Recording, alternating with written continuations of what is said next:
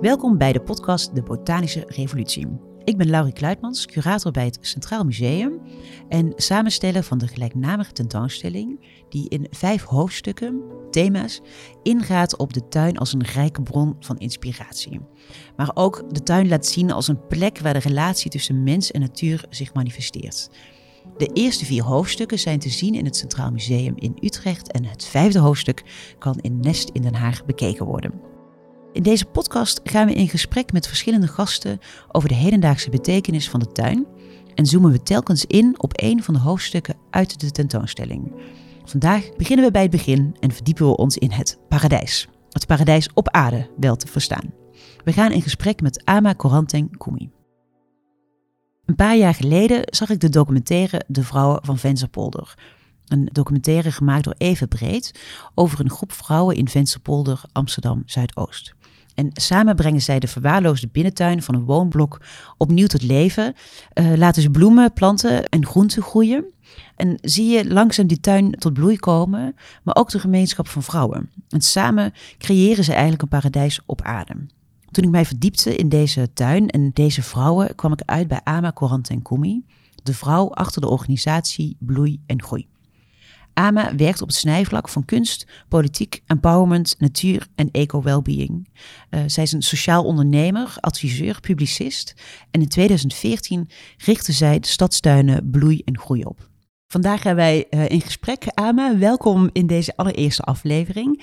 Zou je ons eens mee willen nemen naar het begin? Hoe is Bloei Groei ontstaan? Dankjewel, fijn om hier te zijn. Bloei Groei is in 2014 ontstaan. En het idee achter Bloei en Groei is dat ik eigenlijk een uh, groene oase wou creëren voor vrouwen. Het is ook eigenlijk een beetje een persoonlijk verhaal.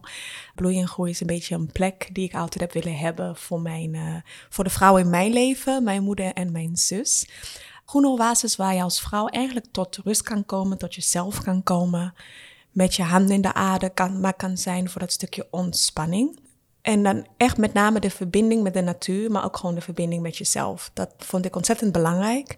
Juist in Amsterdam Zuidoost, een, uh, een plek waar je ziet dat uh, heel veel vrouwen overbelast zijn met zorg voor anderen, met, uh, met de daily struggles. Mm. Ja, dat was eigenlijk het, het, het idee achter Bloei en Groei. En we zijn heel klein begonnen. En toen eigenlijk ook als organisatie gaan, uh, gaan, gaan groeien en bloeien. Wij zijn met één tuin begonnen, met, uh, met tien vrouwen. Allereerst op het terrein van de schooltuin in Gasperdam. Want we waren, ja, dus het idee was er, maar dan ga je op zoek naar een plek. En we kwamen dus daar terecht. En het was eigenlijk uh, al bij het komen aanlopen daar bij de schooltuin. Ik denk, als ik me niet vergis, was het, ja, ik denk echt, echt in de zomer. Dus ik zag de oase al helemaal voor mij. En toen zijn we van start gegaan in 2014.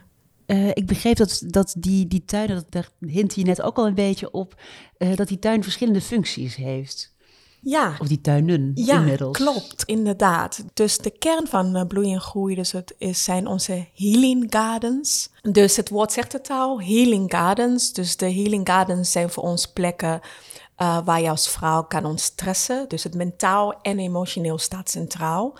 Maar een andere functie van de tuin is, is uiteraard ook de mogelijkheid om jouw eigen voedsel te kunnen verbouwen. Dus food is heel erg belangrijk. Dus echt de toegang tot gezond, goed, kwalitatief voedsel, biologisch. Uh, de skills en de vaardigheden leren om zoveel mogelijk zelfvoorzienend te kunnen zijn. En dat stukje community is ook belangrijk. Dus een heel, een heel belangrijke functie van de tuin is dat het een plek is waar je samen maar kan komen. Eigenlijk wat heel erg mooi is, is dat we dus allerlei vrouwen van verschillende achtergronden op de tuin en dat je daar elkaar vindt, eigenlijk op, ja, op een soort van common ground um, van political sameness. Hè? En elke vrouw heeft haar verhaal, maar het gaat met name om de, om de passie voor groen en nood om weer in contact te komen met de natuur. En dat bindt iedereen samen. Ah, mooi. Dat is ook echt wat heel duidelijk in die documentaire naar boven kwam, inderdaad. Dat, dat zorgen voor de natuur en ja. dat ook samen doen en samen daar een gesprek over voeren. En uh, ik vond het zo mooi hoe de vrouwen onderling ook steeds die kennis uitwisselden van, oh ja, als je dit op deze manier doet, dan kan het plantje beter groeien. Of dan heb je betere uh, zus of zo. Ja, precies. Dat vond ik ook heel mooi, hoe die kennisuitwisseling onderling uh, ja. plaatsvond. Ja, dus inderdaad. Onze tweede tuin was dus de, is dus de Vensterpoldertuin. En daar ging de documentaire inderdaad over. En ik denk dat wat heel kenmerkend is voor de, voor de groep vrouwen van die tuin... is dat het heel erg gaat om collectieve wijsheid. Er zijn heel veel vrouwen uit de buurt die verbonden zijn aan deze tuin, die, ja, die veel kennis hebben, die ook al bijvoorbeeld in Suriname of in Oeganda al aan het planten waren. En dan kom je ja, in Nederland in Zuidoost met uh, geen toegang tot een tuin, alleen maar een balkonnetje. Dus je merkt dat ineens op zo'n tuin alle collectieve wijsheid naar boven komt en dat je met elkaar uitwisselt. En dat vinden we ook belangrijk. Dat het niet gaat, wij werken met tuincoaches. Mhm. Dat zijn vrouwen die professioneel in hun rol zitten en, en dus de tuin dus maar begeleid. Maar ik denk dat, we, dat het allerbelangrijkste is dat wij vooral zoiets hebben van het gaat om de wijsheid die al bij de deelnemers zitten en bij de vrouwen die daaraan deelnemen. En, en dat proberen we ook te ontsluiten, vinden we heel belangrijk. Ah, precies. Dus de cursussen die jullie, die jullie organiseren, is, is deels met, met coach, met een docent en deels het, het source eigenlijk van, van alle kennis die er al is. Ja, het ontsluiten van wat er al in de groep is ja. en wat er al is, vinden we heel belangrijk. En het, zijn, het is eigenlijk. Uh, het past ook heel erg bij de, bij de waarden van bloei en groei, bij onze waarden. Maar daar staan we voor. Wij vinden het heel erg belangrijk om, um, wat ik altijd merkte, is dat um, er veel kennis is die niet wordt gevalideerd of niet wordt gezien. Mm -hmm. Ook als het aankomt tot, uh, tot tuinieren en, uh, en kennis over tuinieren. En we vonden dat heel erg belangrijk om om ook kennis vanuit de groep, kennis vanuit verschillende culturele achtergronden, dat dat, dat vaak niet als mainstream kennis wordt gezien, om dat heel centraal te stellen. Ik bedoel, Bloei en Groei is een, is een initiatief dat, dat enorm veel waarde hecht aan een intersectionele aanpak. Wij, wij uh, proberen zo inclusief mogelijk te zijn. Dus dan is dat eigenlijk een vanzelfsprekendheid. Dat is inderdaad ook een laag die we in de tentoonstelling eigenlijk heel erg naar boven proberen te brengen. Van dat wij door de wetenschap uh, op een bepaalde manier gestuurd zijn om te kijken naar de natuur om ons heen. Uh, en daardoor ook gewoon heel veel dingen niet meer zien. Terwijl er zoveel kennis is, inderdaad, die nou, niet, niet altijd geaccepteerd wordt als, als hele relevante, uh, belangrijke kennis. Mooi om te horen hoe dat uh, bij jullie in de tuinen eigenlijk gecultiveerd wordt. 100 procent, ja. Ja. Nou, ik vroeg me af wat bloei en groei jou persoonlijk heeft gebracht. Ah. um, nou, mooie vraag, maar ook al een moeilijke vraag. um, ik denk dat het ontzettend veel voldoening brengt, elke dag weer, om te zien hoeveel deze tuinen voor anderen betekent. Ik denk dat wat het mij ook heel erg heeft geleerd, en is gewoon het belang van ook gewoon heel erg geloven in, um, ja, in jezelf en waar je voor staat. Ik, ik weet nog heel erg aan het begin van Bloei en Groei, toen ik met de Healing Gardens begon het was nog een vrij, maar voor velen nog een vrij onbekend concept. Hè? En, en uh, zeker in Zuidoost. Waarom tuinen in Zuidoost? Waarom alleen maar vrouwen? Waarom verbinding met de natuur? Dus heel veel waarom-vragen. En, het werd, en het werd niet onmiddellijk door heel veel mensen gezien of erkend of herkend ja, ik, ik denk dat, dat wat het voor mij heeft betekend, is heel erg de kracht van een visie hebben en daarin geloven en daarvoor staan. En ook wel, denk ik, de kracht van iets doen wat soms ook een beetje afwijkt van de norm of, of niet past bij de mainstream. Ik denk dat het wat mij ook heel erg heeft gebracht, is ook het belang van, van bloei en groei is, is, is gegroeid tot een initiatief dat heel dicht op de belevingswereld van heel veel vrouwen staat voor wie, voor wie we het doen. Dus heel erg het belang van kunnen aansluiten bij de noden en de realiteiten voor de vrouwen. En dat vind ik gewoon heel erg mooi om te doen. Ja. In de, in de tentoonstelling tonen we een, een foto van Jael Betana, My Sister Eva heet het.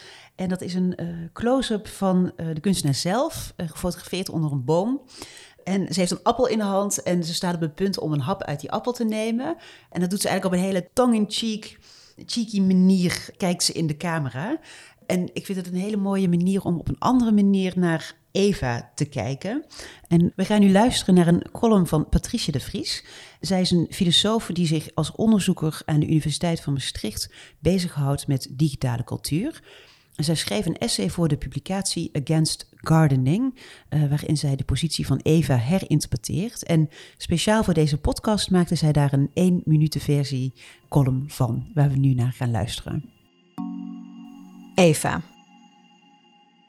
In zijn boek Het begrip angst schrijft Søren Kierkegaard dat in het Hof van Eden geen beweging plaatsvindt. Niets ontstaat in het Hof. Het paradijs is. Eva wordt verondersteld genoegen te scheppen in al wat is. Maar daar schiep Eva geen genoegen in. Want wanneer alles eenvoudigweg is, dan is er ook niets mogelijk. In de eeuwige zaligheid van het Hof blijft alles hetzelfde. Eva was, en zou het in een eeuwigheid, de tuinhulp van Adam zijn. Zo bezien is het plukken van de vrucht van de boom der kennis van goed en kwaad de mogelijkheidsvoorwaarde voor verandering en beweging in omstandigheden van stilstand en bewegingsloosheid. Concreter gezegd, het is een mogelijkheid van Eva's vermogen om verandering in gang te zetten. Dit maakt het verhaal van Eva een verhaal over moed.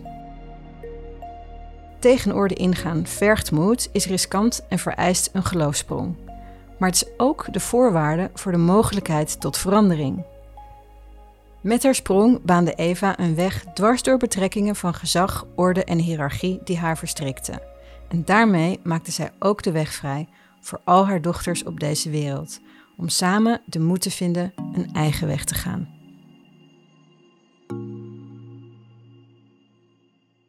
Dat was de column van Patricia de Vries. En ik vind eigenlijk de, de, de manier waarop zij spreekt over moed en over tegen de orde ingaan en op een andere manier iets opbouwen, vond ik heel erg mooi. Resoneren ook met hoe jij uh, bloei en groei hebt opgezet en hoe ja, dat zich eigenlijk ook echt aan het verspreiden is hè, als een ja, soort van olievlek. Eh, dat je voelt van hey, die potentie die in die tuin zit en in de, de, de, healing, uh, de healing kant van, van de tuin. Dat deed me meteen denken aan, aan, aan jouw werk. Misschien nog één, één stapje terug naar de natuur. Want wat voor rol speelt de natuur voor jou? Waarom moest het een tuin zijn? Het moest inderdaad. Uh, het moest. niks moest. ja, omdat ik denk. Um, het gaat om de meervoudige werking van een, van een tuin. Je, je komt daarin zoveel lagen tegen. Het tuinieren zelf, met je handen in de aarde kunnen zijn, letterlijk contact met de aarde kunnen maken op een tuin zie je ook dat de, de, wat je doet, wat je verbouwt, de manier waarop het gaat, um, de seizoenen, de dingen die mislukken, de dingen die goed gaan, is ook gewoon heel erg een spiegel voor het leven. Hè? Dus, uh, dus dat reflectieve zit ook heel erg in. De therapeutische, helende werking zit er heel erg in. Dat hele tastbare zit erin, letterlijk jouw oog en de blijdschap daarvan, maar ook concreet ervoor kunnen zorgen dat je goed gezond eten op tafel hebt voor jou en voor je gezin. Door echt bezig te zijn met voedsel verbouwen. Vaak zie je ook dat het een bepaald bewustwording naar boven brengt over wat je eet. Het is vaak, denk ik, effectiever om het te ervaren dan alleen maar om over te praten. Een tuin is een plek dat mensen samenbrengt. Dus, dus ja, ehm, zelf ben ik in, uh, ik ben geen vervente tuinder, maar ik ben wel in uh, Ghana opgegroeid en met een uh, grote tuin, met een moeder, met een Surinaamse mama die heel veel tuinierde. En voor haar was tuinieren ook een manier om haar heimwee te verwerken, omdat zij eigenlijk als jonge vrouw vanuit Suriname naar Nederland is vertrokken en dan van Nederland naar Ghana, ver weg van haar familie. En ik weet nog gewoon heel erg goed dat ze in, in onze tuin in Ghana allemaal Surinaamse groentes planten. En dat was weer haar heimwee en manier van ademen in voor haar nog een vreemd, een vreemd land. Dus ik zag ook heel erg wat de tuin voor mijn moeder bracht. En uh, hoe het ook een manier kan zijn om te ademen, te verwerken. En ja, en, en, en dat vind ik gewoon heel, erg mooi. En het heeft mij ook persoonlijk door een verwerkingsproces geholpen. Ik heb uh, geen makkelijke jeugd gehad. Ik heb veel met huiselijk geweld te maken gehad. we waren toen in Nederland, dus ik had geen tuin. Maar het was voor mij wel heel erg belangrijk om de stadsnatuur op te zoeken. Dus, dus ja, het zijn allemaal van die puzzelstukjes uit jouw eigen persoonlijk verhaal dat samen is gekomen in dit project. En, uh, en je merkt gewoon dat uh, het een gedeelde visie is met velen. Ja, precies. Ik kan me voorstellen dat er heel veel behoefte aan is inderdaad. En dat soort ja. plekken. En ik vind het heel mooi hoe je beschrijft dat, dat de tuin je eigenlijk ook laat wortelen op een plek. En ja, dat je die plek daardoor eigen kunt maken. Hè? Dat dat dan jouw plek uh, wordt. Ja, ja, ja. zeker. Ik wilde je eigenlijk nu vragen naar uh, waarom je zo specifiek voor vrouwen hebt gekozen. Maar ik heb het idee dat je dat eigenlijk al heel duidelijk en mooi hebt, uh, hebt beantwoord. Nou ja, maar ik besef ineens inderdaad, dus, dus um, ik zou het toch wel fijn vinden om de link te maken naar de column die net is voorgedragen. Maar waarom vrouwen? Omdat inderdaad zeker in Zuidoost en inderdaad door mijn eigen persoonlijke ervaring merkte ik gewoon dat je als vrouw vaak ook in een soort van vicieuze cirkel zit van overbelast zijn, zorg voor anderen en eigenlijk heel weinig ademruimte, heel weinig headspace heb om na te denken vaak over wat, wat wil ik zelf? Wat is belangrijk voor mij? Ik, ik merk ook dat, uh, omdat wij ja, best wel toch veel in een uh, patriarchale samenleving leven, dat het ook wel heel erg veel effect heeft op de keuzes die je maakt, op de dingen die je denkt dat je moet doen. En ook hoe je wordt gepositioneerd binnen de samenleving. En dat herkende ik ook heel erg terug in het verhaal van Patricia. Dus ja, ik vond het echt wel heel erg belangrijk. Ik vind het heel belangrijk om um, plekken te creëren. En je ontsnapt er nooit aan, maar waar je deels kan ontsnappen, heel erg uit dat patriarchale. Ja. En, en waar andere waarden centraal staan. Waarden die voor ons allemaal belangrijk zijn en niet alleen maar voor vrouwen. En ik hoop dat, dat wij dat met onze groene oases en met hoe wij werken en met de waarden die je heel erg in dit project ziet, dat wij dat, ja, uh, maar daarmee maar kunnen inspireren. Wat wij merken, is dat wij een soort van microcosmos maar creëren waarin uh, welzijn enorm belangrijk is. Well-being, mentaal, emotioneel, maar well-being. Dingen die heel, waar heel lang en nog steeds weinig aandacht aan wordt, maar wordt gegeven. Of het nou in het dagelijks leven is, uh, of op de werkvloer is. En ik merk dat wij allemaal verharden, zowel op persoonlijk niveau als op maatschappelijk niveau. En heel erg kunnen resoneren met hoe voel ik mij mentaal? Hoe voel ik mij echt emotioneel? En wat is het effect van onze kapitalistische samenleving op mijn well-being? Het lijken heel abstracte vragen, maar het zijn hele ja, wezenlijke vragen. Omdat het gewoon mensen heel hard raakt. En vooral vrouwen ook heel, heel veel raakt, vind ik. Ja, heel mooi hoe je beschrijft die, die noodzaak voor, voor ja, een, een eigen plek hè? Als, als vrouw, waar je inderdaad niet bezig bent met de zorg voor alles en alles maar in de lucht houden en als maar moeten doorgaan. Maar ja. ik denk dat dat ook iets, iets heel belangrijks is, dat je in de, in de tuin inderdaad echt op een hele andere manier uh, bent op dat moment. Hè? Dat je, ja, wat je net ook al zei, van dat, dat, dat, dat vroeten in de aarde, het, het langzaam zien groeien, um, maar soms ook falen, maar daar ook mee om kunnen gaan. Ja. Uh, en toch ook een soort van, van heel even andere uh, tijdservaring die daar ook in zit. Die je uit dat, dat, dat, kapitalistische... Klopt, ja, dat, dat, 100%. als we productief moeten zijn ook uh, eruit haalt. Klopt. En als je dus ook ziet dat ja, het ook gewoon nu heel erg speelt als maatschappelijk vraagstuk. De link tussen de mentale gezondheid van vrouwen in relatie tot inderdaad uh, zaken zoals armoede, maar armoede die met name vrouwen treft, ook met name vrouwen van kleur. Dus ja, dat zijn onderwerpen die enorm relevant zijn in onze samenleving, maar toch wel heel, naar mijn gevoel, te weinig aandacht aan wordt besteed. En ook zeker als vrouw van kleur vind ik het wel heel erg belangrijk om die plekken in wijken te creëren omdat het daar heel erg relevant is en, uh, en uh, vaak onderbelicht is of daar weinig aandacht voor is. Ja, de, de titel van de tentoonstelling is de botanische revolutie. en als ik jou hoor praten, dan denk ik eigenlijk dat jij daar al, ja, dat jij al een botanische revolutie bent, bent gestart. um, en dat is dan misschien een, uh, een, een, stille revolutie in de zin van, van het gaat over vertraging en ja. het gaat over op een andere manier zijn ik denk dat we jou in deze revolutie moeten gaan volgen. Ja, nou. Ja, hartelijk bedankt, eh, Ama. Ja, jij ook bedankt. Het was heel fijn. Dit was de eerste aflevering van de podcast van de Botanische Revolutie. Vandaag spraken we met Ama, Corante en Kumi. En in de volgende aflevering gaan we in gesprek met Elspeth Diederiks. Deze podcast komt voort uit de samenwerking tussen het Centraal Museum Utrecht Nest in Den Haag en uitgeverij Valies. Allereerst hartelijk dank aan alle sprekers. De redactie bestaat uit Heske ten Katen, Mina Etemat, Yuki Ko, Steffi Maas en Laurie Kluitmans. De tentoonstelling in het Centraal Museum is nog te zien tot en met 9 januari 2022. De tentoonstelling in Nest is te zien tot en met 19 december 2021. De podcast is te beluisteren via de websites van het Centraal Museum en Nest en uiteraard in je favoriete podcast-app. Ben je enthousiast over deze podcast? Laat dan een reactie achter in je favoriete podcast-app.